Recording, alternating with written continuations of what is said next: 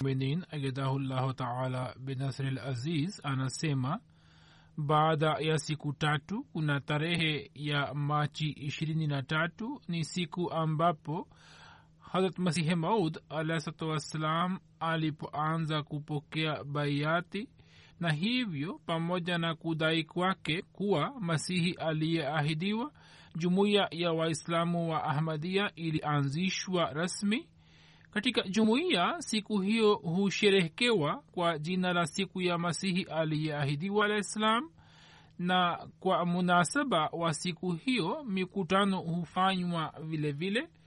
Madai ya harat masihi maud alahsalatu wassalam na shabaha ya kuja kwake huwa inaelezwa kuhusiana na hilo kwa kuwa bado zipo siku tatu lakini hadi ijumaa ijayo tutakuwa tumekwenda mbele. Hivyo leo nitaeleza baadhi ya maandishi ya sayidina ahmad alahsatu wassalam kama alivyoeleza mwenyewe mwaka huu labda katika nchi nyingi na kwenye maeneo mbalimbali kutokana na mlipuko wa virusi huenda mikutano haitafanyika.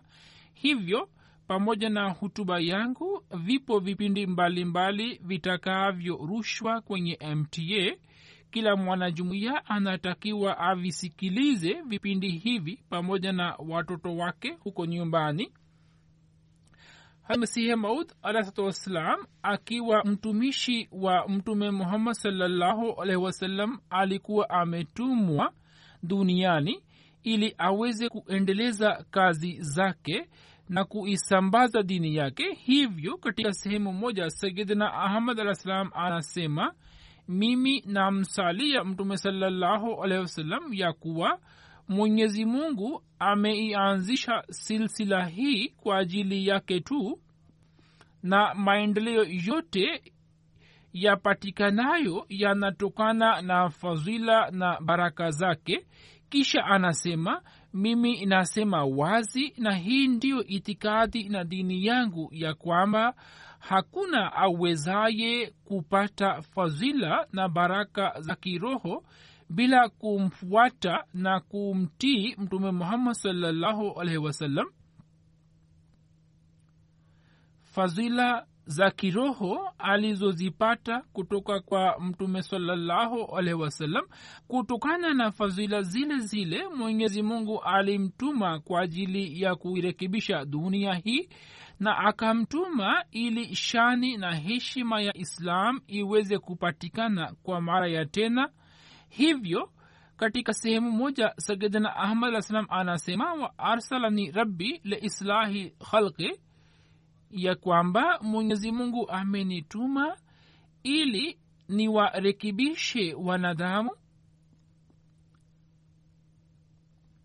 kisha akifafanua zaidi kuhusu shabaha ya kuja kwake almasihi maud alahsatuwassalam anasema mimi nitaeleza jambo hili mara kwa mara na siwezi kujizuia kulisema ya kuwa mimi ndiye yule yule aliyetumwa kwa wakati kwa ajili ya kuwarekebisha wanadamu ili dini iweze kustawisha katika mioyo ya watu. Mimi nimetumwa kama mtu yule alivyokuwa ametumwa baada ya mja yule wa mungu aitwaye kalimullah ambaye roho yake katika utawala wa herodes baada ya kukabiliana na mateso mengi ilinyanyuliwa huko mbinguni.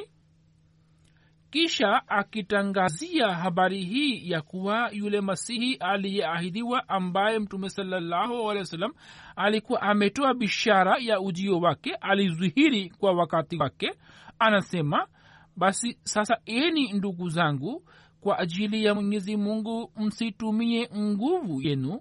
Ilikuwa imekadiriwa ya kuwa mimi ningeeleza mambo ambayo mlikuwa mmekosea kuyaelewa. Ikiwa nini mungekuwa kwenye njia iliyonyoka basi kulikuwa na haja gani ya kuja kwangu? Mimi nimekwisha sema ya kuwa mimi nimekuja kwa ajili ya kuurekebisha umma huu nikiwa ibne maryam na nimekuja kama masihi mwana wa maryamu alivyokuwa amekuja kwa ajili ya kuwarekebisha mayahudi. Na ndiyo maana nimeitwa kuwa mfano wake kwani shughuli nilizopewa mimi ni shughuli zinazofanana na shughuli za masihi. Masihi baada ya kuja kwake alikuwa amewaokoa mayahudi kutoka makosa mengi na kutoka mawazo yasiyo na msingi. Na miongoni mwa mawazo yale wazo moja lilikuwa hili ya kuwa mayahudi walikuwa wanamsubiri eliya nabii kwa mara ya pili kama waislamu wa leo wanaendelea kumsubiri masihi ibne maryam hivyo masihi kwa kusema haya ya kuwa eliya nabii hawezi kuteremka kutoka mbinguni na mwana wa zakaria aitwa yahya ndiye eliya yeyote anayependa kumkubali amkubali akaliondoa kosa hili ila hali mayahudi walimwita kama mzushi na mkaidi wa vitabu vyao lakini jambo lililokuwa la kweli akalizihirisha na hali hiyo hiyo ikatokea kwa yule aliyekuwa mfano wake naye pia akaitwa mzushi kama masihi alivyokuwa ameitwa. Je huu si mfanano ulio juu sana? Na si kwa ajili ya waislamu pekee bali almasihi mola islam aliwaambia watu wa kila taifa na kila dini umuhimu wa ujio wake. Hivyo sayidina ahmad anasema iwe wazi pia kuwa kuja kwangu katika zama hizi toka kwa mwenyezi mungu sio kwa ajili ya kuwarekebisha waislamu tu bali lengo ni kuzirekebisha kaumu zote tatu za waislamu wahindu na wakristo na kama vile mungu alivyonituma kuwa masihi maudh kwa waislamu na wakristo vivyo hivyo nilivyo autar kwa ajili ya wahindu. Nami tangu miaka ishirini hivi au zaidi naendelea kutangaza kuwa kwa kuziondolea mbali zambi zile zilizoijaza dunia kama vile nilivyo katika sura ya masihi mwana wa maryamu vivyo hivyo nipo pia katika sura ya raja krishna ambaye alikuwa ndiye autar mkubwa kuliko maautar wote wa dini ya wahindu. Au inapaswa isemwe hivi ya kuwa kwa sura ya uhakika wa kiroho mimi ndiye yule yule. Haya siyo mawazo yangu au maksio yangu bali yule mungu aliye mungu wa ardhi na mbingu ndiye aliyenizihirishia haya. Na si mara moja tu bali mara nyingi aliniambia kwamba ukrishna kwa ajili ya wahindu na masihi maud kwa ajili ya waislamu na wakristo nafahamu kuwa waislamu walio majahili watakaposikia tu habari hii mara moja watasema kuwa kwa kujipa jina la kafiri nimeukubali ukafiri kwa uwazi kabisa. Lakini huu ni wahi wa mungu ambao siwezi kukaa bila ya kuudhihirisha na leo hii ni siku ya kwanza ambapo ninalieleza jambo hili katika mjumuiko mkubwa kama huu kwa sababu wale watu watokao kwa mungu huwa hawaogopi lawama ya mlaumu yeyote. Hutuba hii almasihi mola salam alikuwa ameitoa katika mji wa sialkot ambapo hutuba hii alikuwa ameitoa mbele ya hadhara kubwa ya waislamu na wahindu. Kisha akielezea umuhimu wa ujio wake msihi maula islam anasema binadamu anapokaidi amri ya mwenyezi mungu kukaidi kwake kuna mwingiza kwenye uasi askari mmoja wa kawaida anapoleta ujumbe fulani kutoka serikalini. Sasa mwenye kulikataa jambo lake hutajwa kuwa mkosefu na huazibiwa sasa hii ndiyo hali ya viongozi wa dunia. Sasa yule anayetumwa na mhakimu wa wahakimu wote kumkataa na kuvunja heshima yake kutakuwa na uasi mkubwa kiasi gani wa allah. Mwenyezi mungu ni mwenye ghera naye kutokana na hikima yake na sawa na mahitajio katika mwisho wa karne iliyokuwa imeharibika akamtuma mtu mmoja ili awaite watu kwenye mwongozo. Sasa kuzikandamiza hikima zake zote chini ya miguu ni zambi kubwa mno. Kisha huzuri anasema akili ya kibinadamu haiwezi kulingana na hikima ya mwenyezi mungu. Binadamu ni nani ambaye anadai kuwa na uelewa mkubwa kuliko hikima ya mwenyezi mungu. Hikima ya mungu ndiyo iliyo wazi na safi kabisa. Huzur anasema mtu mmoja tu alipokuwa anaritadi kutoka islam anaizungumzia zama zake basi kelele zilikuwa zinapigwa mno. Lakini kwa sasa islam imekandamizwa chini ya miguu ya kuwa wapo waritadi laki moja kisha anasema kuwa dini tukufu ya islam imeshambuliwa na mashambulizi mengi kwa kiasi hiki ya kuwa maelfu na malaki ya vitabu vilivyojaa matusi zidi ya mtume sallam vinapigwa chapa. Mamilioni ya majarida yanachapishwa na vyote vinavyochapishwa zidi ya islam ikiwa vikusanywe kwa pamoja vitakuwa kama mlima mkubwa hali ya waislamu imekuwa hivi kana kwamba wamekosa uhai na wote wamekufa tayari. Sasa ikiwa katika muda huu bado mungu aendelee kunyamaza basi hali itakuwa ya namna gani? Shambulio moja la mungu lina nguvu zaidi kuliko maelfu ya mashambulio ya kibinadamu na ni shambulio litakaloshindisha dini yake. Wakristo wameendelea kupiga makelele tangu miaka elfu moja na mia tisa wakisema kuwa isa ndiye mungu na dini yao imeendelea kusonga mbele na waislamu wameendelea kuwasaidia katika hilo.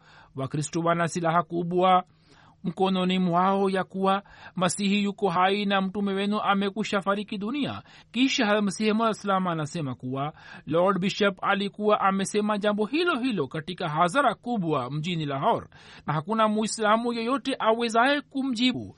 Lakini kutoka jumuiya yetu alikuwepo mufti muhammad sadik saheb naye akasimama na akathibitisha kutoka qurani hadisi historia na kutoka biblia ya kuwa hatisa amekwisha fariki dunia na mtume wetu yuko hai kwani kutokana na kupata fadhila na baraka zake wenye kuonyesha miujiza waliendelea kupatikana katika zama zote ndipo yeye alishindwa kutoa jibu lake. Huzuri anasema kuwa safari moja nilikuwa nimewatangazia wakristo katika mji wa ludhiana ya kuwa hitilafu lililopo baina yetu si kubwa sana na ni jambo dogo tu ya kuwa nyini muamini kwamba isa amekufa na hakupanda mbinguni kuna shida gani katika kuliamini hilo? Hapo wakashtuka mno na wakaanza kusema kuwa ikiwa tukiamini hilo ya kuwa isa amekufa na hakupanda mbinguni basi katika dunia nzima hakutabaki hata mkristo mmoja.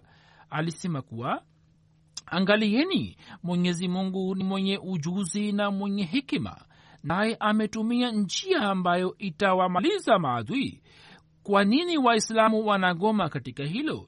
Je isa alikuwa bora kuliko mtume saa salam ikiwa mnanipinga basi msipitilize katika upinzani huu na msifanye kazi ambayo ilete hasara kwa dini.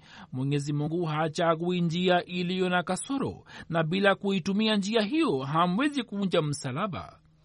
Kisha hadmasihi wasalam anasema kazi aliyonituma mwenyezi mungu kuifanya ni hii kwamba uchafuzi uliotokea katika uhusiano wa viumbe waliokuwa na mungu ni uondolee mbali huo uchafuzi na kuimarisha mara nyingine uhusiano wa upendo na ikhilasi na kwa kudhihirisha ukweli nikimaliza vita vya kidini niweke msingi wa suluhu na zile kweli za kidini zilizofichikana kwa jicho la dunia nizidhihirishe na hali njema ya roho iliyokandamizwa chini ya giza za tamaa za nafsi nionyeshe mfano wake na nguvu za mungu ambazo zikiingia ndani ya binadamu zinazihirika kwa njia ya mwelekeo kwenye mungu. Na dua nieleze kaifia hali yake kwa hali si kwa maneno tu. Na zaidi ya hayo yote ni hii kuwa imani halisi katika umoja wa mungu inayongaa isiyochanganyika na aina yoyote ya ushirikina ambayo hivi sasa haipo ni upande mche wake wa kudumu ndani ya taifa. Haya yote hayatakuwa kwa nguvu yangu bali yatakuwa kwa nguvu ya yule mungu ambaye ni mungu wa mbingu na ardhi. Mimi naona kuwa mungu upande mmoja akinilea kwa mkono wake na kunifunulia wahi wake ameujalia moyo wangu jazba hii kwamba ni unuke ni inuke ili kurekebisha hali za namna hii. Na upande wa pili yameandaa mioyo pia ambayo ipo tayari kuyakubali maneno yangu. Naona kuwa tangu mungu aliponituma duniani kwa amri yake kuanzia wakati ule mapinduzi makubwa yanaendelea kutokea duniani. Hiyo ilikuwa hutuba yake ya lahor kisha akielezea habari hii ya kuwa mwenyezi mungu ili aweze kudhihirisha rehema yake na kuwaokoa waja wake huwatuma wateule na wasuluhishaji na watumishi wake makhsus salam anasema kanuni ya kale ya mwenyezi mungu mola wa ulimwengu ndiyo hii ya kuwa pale ambapo shida na matatizo yenye aina aina yanapoufikia mwisho wake hapo rehema ya mwenyezi mungu inaelekea kuyaondoa kama vile pale ambapo kutokana na kutokunyesha mvua ukame unatokea na watu wanaanza kufa ndipo mwenyezi mungu mwenye huruma analeta mvua. Na wakati ambapo kwa sababu ya janga fulani malaki ya watu wanaanza kufa basi hapo ndipo sura fulani ya kuwasaidia inajitokeza au tiba yoyote inapatikana. Na pale ambapo taifa fulani inakamatwa na mzalimu ndipo mwadilifu yeyote na mwenye kuwasikiliza huzaliwa. Basi vivyo hivyo watu wanaposahau njia ya mwenyezi mungu na kuacha tauhidi na ukweli hapo mwenyezi mungu akimjalia mja wake busara iliyokamilika na kwa kumpatia neema ya wahi na ufunuo wake anamtuma kwa ajili ya kuwarekebisha wanadamu ili ufisadi ambao unakuwa umekusha tokea aweze kuondoa humu uhakika wa kweli ndio huu ya kuwa mwenyezi mungu ambaye ni mwenye kuisimamisha. Mungu ni mwenye kuusimamisha ulimwengu huu na ni mwenye kuisimamisha dunia na zamana na uwepo wa ulimwengu huu unatokana na tegemezi lake. Hachelewi kuonyesha sifa yake ya kuleta fadhila zake wala haachi ipotee bure bali kila sifa yake inazihirika mara moja katika wakati wake kisha masihi mola satu wassalam anasema katika sehemu nyingine ya kwamba yule mtu amebarikiwa sana na ana bahati njema ambaye awe na moyo mtakatifu na atamani ya kuwa shani na jalali ya allah ipate kuzihirika kwani mwenyezi mungu anamtanguliza juu ya wengine watu wanaonipinga mwenyezi mungu ndiye atakaye amua baina yetu na baina yao. Ye anajua sana hali ya moyo wetu na moyo wao na anajua ya kuwa moyo wa kina nani unaiangukia dunia na ni nani ambaye anahuzunika kwa ajili ya mwenyezi mungu. Alisema kuwa kumbukeni vizuri ya kuwa moyo bila kuwa na utukufu hauwezi kushika ruhania na pale ambapo utakaso na utukufu unapatikana moyoni ndipo unapata nguvu makhsus ili upate maendeleo zaidi. Kisha unajawa na kila aina ya njia ambayo kwa kuitumia nayo unapata maendeleo. Ebu angalieni mtume salallahu alehi wa sallam mwanzoni alipokuwa peke yake katika hali ile ya unyonge alidai akisema kuwa ya ayuhannasu inni rasulullahi ilaikum jamia ni nani awezaye kuwaza wakati ule ya kuwa dai hili la mtu asiye na msaada wowote litafanikiwa? Kisha pamoja na hayo alikabiliana na mateso mengi kwa kiasi hiki ya kuwa sisi hatujayapata hata sehemu ya maelfu yake. Kisha msihi mod alahsalam akiinasihi dunia kwa jumla anasema nasaha yetu ya mwisho ndiyo hii ya kuwa nyini muangalie imani yenu msije mkaonyesha kibri na hali ya kughafilika kwenu na muchukuliwe kama waasi mbele ya mwenyezi mungu. Angalieni mwenyezi mungu amewajaalieni katika muda muwafaka hivyo jitahidini ili muwe warithi wa neema zake zote. Mwenyezi mungu alitazama kutoka mbinguni ya kuwa yule aliyepewa heshima huwa anakandamizwa chini ya miguu na mtume yule aliyekuwa bora kuliko wote anatukanwa na anahesabiwa miongoni mwa waovu na waungo na wazushi na kitabu chake ambacho ni kurani tukufu inakumbukwa kwa maneno mabaya na inachukuliwa kama kitabu cha kibinadamu. Hivyo akaikumbuka ahadi yake ahadi iliyomo katika aya isemayo kuwa inna nahnu nazan zikra wa inna lahu lahafizun. Hivyo leo ni siku ya kutimia kwa ahadi hiyo naye kwa kupitia mashambulio makubwa makubwa na kwa kupitia nishani zake za aina aina amethibitisha juu yenu ya kuwa silsila hii iliyoanzishwa ndiyo silsila yake. Je macho yenu yaliwahi kuona nishani zilizo wazi na za yakini za mwenyezi mungu kama yalivyoziona katika zama hizi mwenyezi mungu awapigania mataifa mbalimbali mbali kwa ajili yenu na akapata ushindi juu yao. Ebu angalieni katika maslahi ya atham kulitokea mapigano fulani. Leo atham yuko wapi? Sikilizeni leo ameshamalizika katika vumbi naye kwa mujibu wa sharti lile lile lililokuwa katika ufunuo aliachwa kwa siku chache na kisha kutokana na sharti lile lile lililokuwa limepatikana katika wahi akakamatwa. Mapigano ya pili yalikuwa katika swala la lekhram. Basi fikirini na mwangalieni mwangalie ya kuwa katika mapigano haya kwa namna gani mwenyezi mungu alishinda. Nani mliona kuwa nanyi mliona kwa macho yenu ya kuwa kama vile alama za kifo chake zilivyokuwa zimebainishwa katika bishara zilizofunuliwa vivyo hivyo alama zilizote zikapata kutimia na nishani yenye kutisha ya allah ikawafanya watu wa taifa moja kuwa na simanzi. Je mliwahi kuona hapo kabla ya kuwa alama za namna hii za jalali za mwenyezi mungu ziwe zimetokea mbele yenu. Hivyo eni vizazi vya waislamu msivunje heshima ya mambo ya mwenyezi mungu. Mapigano ya tatu yalitokea katika mkutano wa mohotusu ebu angalieni hata katika mapigano yale pia mwenyezi mungu aliishindisha islam na akawaonyesheni nishani yake na mapema sana akamdhihirishia mja wake ya kuwa makala yake ndiyo itakayoshinda. Kisha akaifanya itokee hivi na kutokana na athari zenye baraka za makala hii akawafanya watu waliohudhuria washikwe na butwa.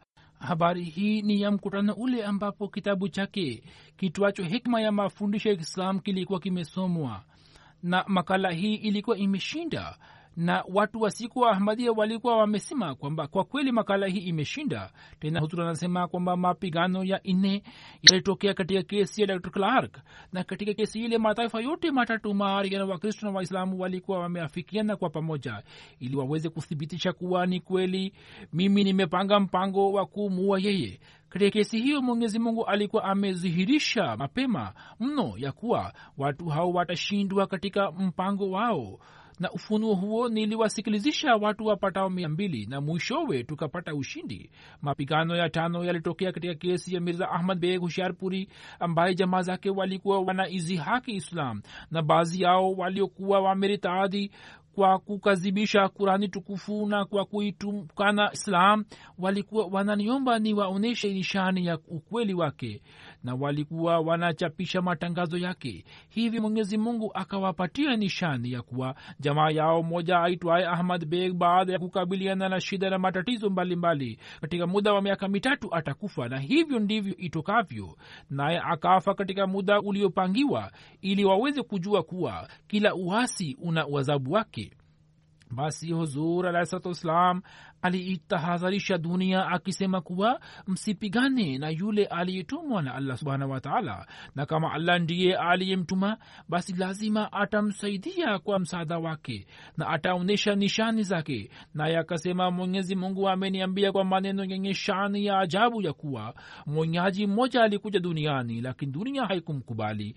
Lakini mwenyezi mungu atamkubali na kwa kupitia mashambulio makali yenye nguvu atazihirisha ukweli wake basi leo jumuiya iliyoenea katika nchi zaidi ya mia mbili inaendelea kutangaza wazi ya kwamba mwenyezi mungu anaendelea kudhihirisha ukweli wake duniani. Mwenyezi mungu atujaalie sote ili tuweze kuchangia mchango wetu katika kazi za kusambaza ujumbe wake na atuimarishe katika imani yetu na atujaalie ili tuweze kutekeleza wajibu wetu ipasavyo. Sasa ningependa kueleza maoni na uchambuzi wa baadhi ya watu wa dunia unaohusu mlipuko wa virusi vya korona ulioenea siku hizi. Hozur anasema kwamba philip johnston anaandika katika gazeti la daily telegraph la machi 18 220 ya kwamba sawa na ripoti iliyotolewa na netflix na vituo vingine ya kuwa ipo filamu moja iliyotengenezwa mnamo mwaka 211 inaendelea kupata umaarufu mkubwa ambayo jina lake ni contagion. Na katika filamu hiyo habari ya kuenezwa kwa virusi fulani na juhudi za wataalamu wa tiba na idara mbalimbali mbali za afya za kufanya uchunguzi na utafiti wa ugonjwa huu na kisha kukwama kwa nizamu za kijamii na mwishowe kugundua tiba yake ya kudhibiti ugonjwa huu zimeonyeshwa naye anaandika ya kuwa nafikiri huenda shauku yetu ya kuangalia filamu za namna hizi zinazoonyesha uharibifu wa dunia zinatokana na kukaa kwetu katika hali ya ustarabu na kuwa na maendeleo. Maendeleo yaliyopatikana duniani yameleta matokeo ya namna hii ya kuwa wengi wetu wanafikiri kuwa maendeleo haya yatabaki milele lakini ni jambo la ajabu na linatushangaza kabisa ya kwamba katika muda wa wiki mbili tu dunia yetu imekwisha badilika kabisa na mipango yetu yote ya siku za usoni imekwama na matumaini yote ya mustakbali yamekosa yakini. Kisha anasema ya kwamba athari ya namna hii haikutokea katika vita vya baridi wala katika hatari ya kuibuka kwa vita vya nyuklia na pale ambapo dunia ilikumbwa na maporomoko wa kiuchumi kama inavyoendelea kutokea siku hizi. Hata hivyo wakati wa vita kuu ya pili watu walikuwa wanakwenda katika sinima na kwenye mahoteli mbalimbali na watu walikuwa na nafasi za kuyatembelea maeneo hayo. Lakini siku hizi hatuwezi kufanya hivyo kisha anasema kuwa wengi wetu waliozaliwa baada ya vita kuu ya pili na kukuwa sote tumetamani kuwa na ustarabu na utulivu wa namna zote na watu waliotutangulia walikuwa hawakupata hali za namna hii. Inawezekana kuwa elimu ya kisayansi iweze kuleta tiba ya ugonjwa huu na huenda itatokea hivi kwani huko marekani wameanza kufanya majaribio juu yake. Lakini habari mbaya ndiyo hii ya kwamba ili tuweze kujua kuwa dawa ile itafaa kwa ugonjwa huu au la tutachukua miezi kadhaa. Kisha anaandika kuwa katika historia tunapata kujua kuwa watu waliegemea itikadi na dini yao katika hali za namna hii. Na wakakabiliana na hali za aina hii ili kile kilichotokea kwa wapendwa wao waweze kuunganisha na jambo fulani. Lakini watu wasio na dini yoyote muda wote katika hali za namna hii huwa wanashika tabia ya kujipa moyo na kusema kuwa kwa kutumia juhudi za kibinadamu majanga ya namna hii ya kiasili yanaweza kudhibitiwa na yanaweza kuzuiliwa. Na siyo lazima ya kuwa tuyaunganishe majanga haya kwa kudra au adhabu ya mwenyezi mungu. Mara nyingi tumewasikiliza watu wakisema kuwa mambo yatakuwa mazuri tu na wanasayansi watatafuta utatuzi wake liwe swala la global warming au janga lolote lingine. Anasema kuwa hivi karibuni tutapata kujua ya kuwa matumaini ya namna hii ni hatua stahiki au la? Na ikiwa haitatokea hivi basi labda nitarejea upande wa kanisa. Ijapokuwa kwa sasa nipo mbali na dini na ndipo mbali na mwenyezi mungu na kwa sasa wanasayansi wanaendelea kufanya juhudi yao na ikiwa hawatafanikiwa basi tutafikiri ya kuwa labda sasa turejee upande wa dini. Basi virusi hivi vimeishawishi dunia ili imwelekee mwenyezi mungu. Lakini mwenyezi mungu wa kweli ni mungu wa islam ambaye kwa wale wanaomwelekea kwake amewaonyesha njia yake.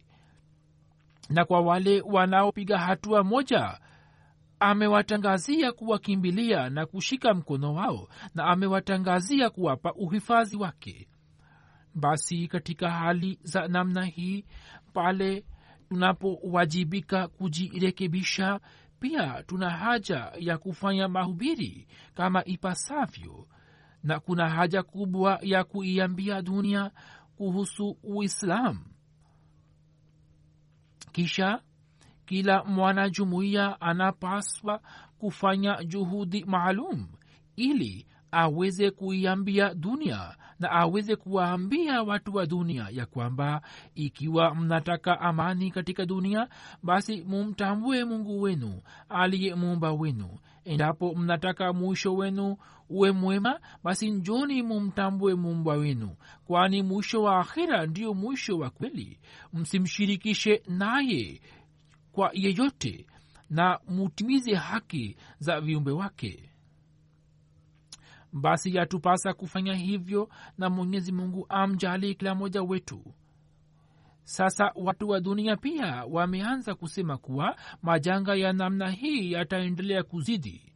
Hivyo ili mwisho wetu uwe mzuri kama nisemavyo kuwa yatupasa kumwelekea mwenyezi mungu na pia tuiambie dunia hii ya kuwa mwisho wa kweli ni ule wa akhira na ili muwe na mwisho mwema mtalazimika kurejea kwa allah subhanahu wataala na kuhusiana na hilo mahiri mmoja alionya akisema katika makala yake iliyopigwa chapa katika jarida la the times katika tarehe 6 machi akisema ya kuwa inawezekana kuwa virusi hivi vya korona vitapata mabadiliko fulani na baada ya miaka michache ijayo virusi vipya vya korona vitaenea duniani. Naye ameandika ya kuwa huenda baada ya miaka mitatu tutaona ugonjwa mwingine mpya.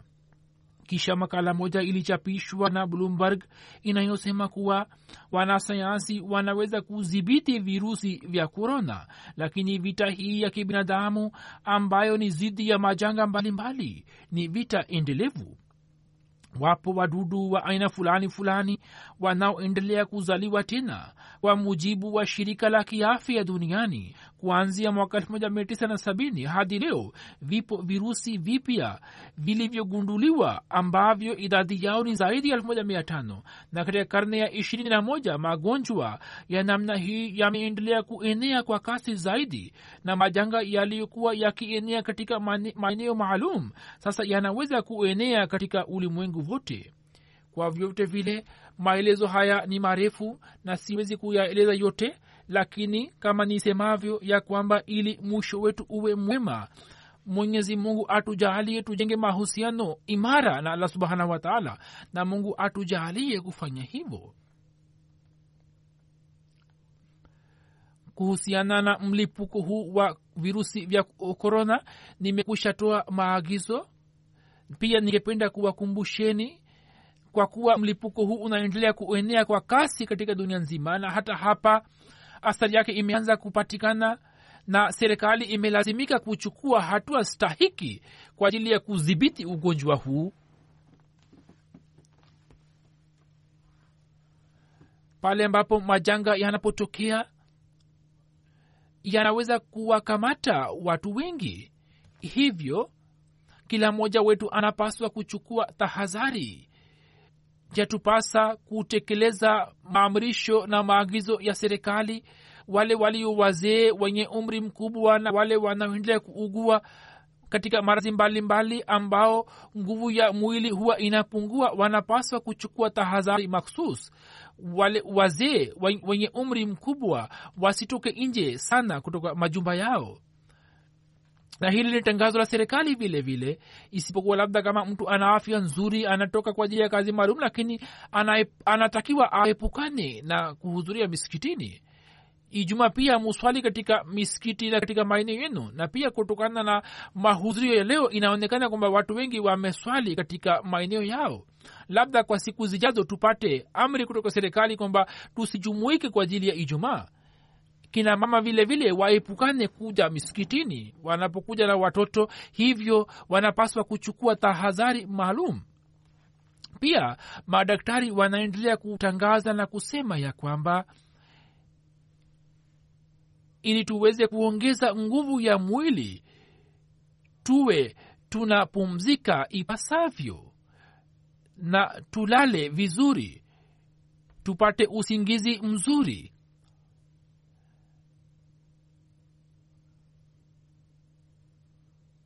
sisi wenyewe pia na watoto pia walale vizuri. Mtu mzima anapaswa kulala angalau kwa masaa sita saba na mtoto mdogo anapaswa kulala hadi saa nane tisa hadi kum, masaa kumi. Na sio maana kwamba tuendelee kuangalia televisheni usiku halafu asubuhi tuamke tukichelewa na tukose sala ya alfajiri halafu tuamke haraka haraka halafu tuende kazini na kutokana na kazi na mchana kutwa kutokana na uchovu tushambuliwe na magonjwa.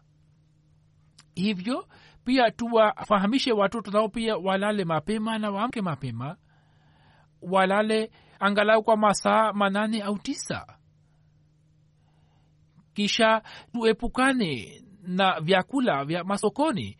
Pia vyakula hivi vya masoko huwa vinasambaza ugonjwa mbalimbali haswa mapaketi ya chipsi ambayo watoto wanapatiwa kwa ajili ya kula na vitu vingine ambavyo vinachanganywa vitu mbalimbali vya masokoni. Pia ni hatari kwa ajili ya afya.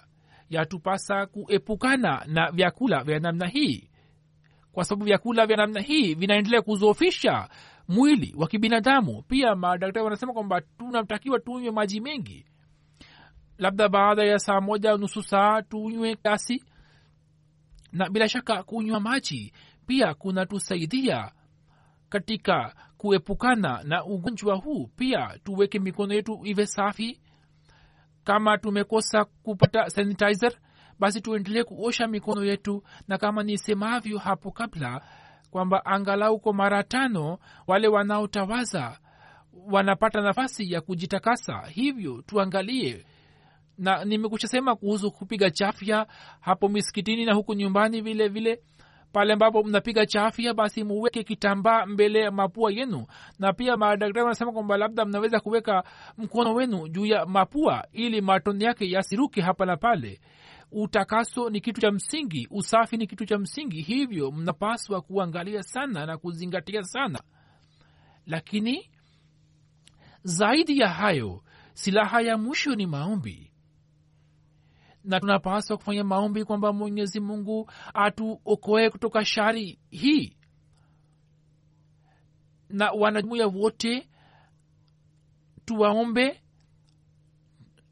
ambao labda wameshikwa na ugonjwa huu au madaktari wana wasiwasi kwamba wameshikwa na ugonjwa huu au wameshikwa na ugonjwa mwingine wowote tuwaombee wote. Vile vile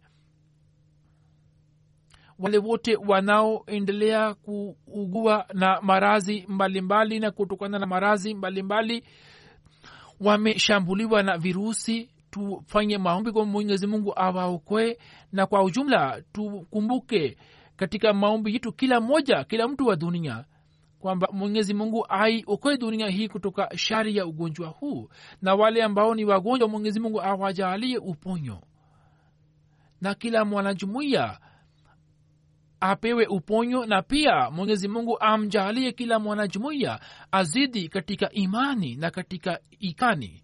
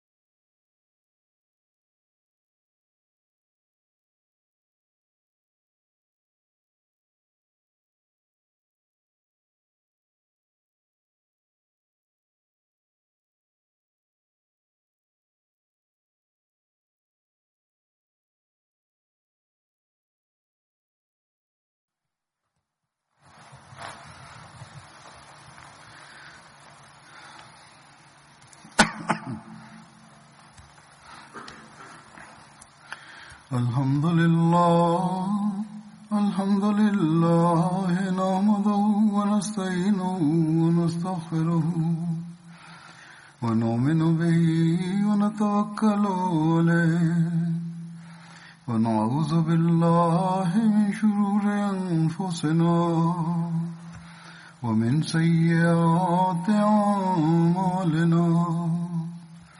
من يهده الله فلا مضل له ومن يضلله فلا هادي له. ونشهد أن لا إله إلا الله ونشهد أن محمدا عبده ورسوله. عباد الله رحمكم الله. إن الله يأمر بالعدل واللسان وإيتاء ذي القربى وينهى عن الفحشاء والمنكر والبغي يعظكم لعلكم تذكرون اذكروا الله يذكركم وذوه يستجب لكم ولذكر الله أكبر.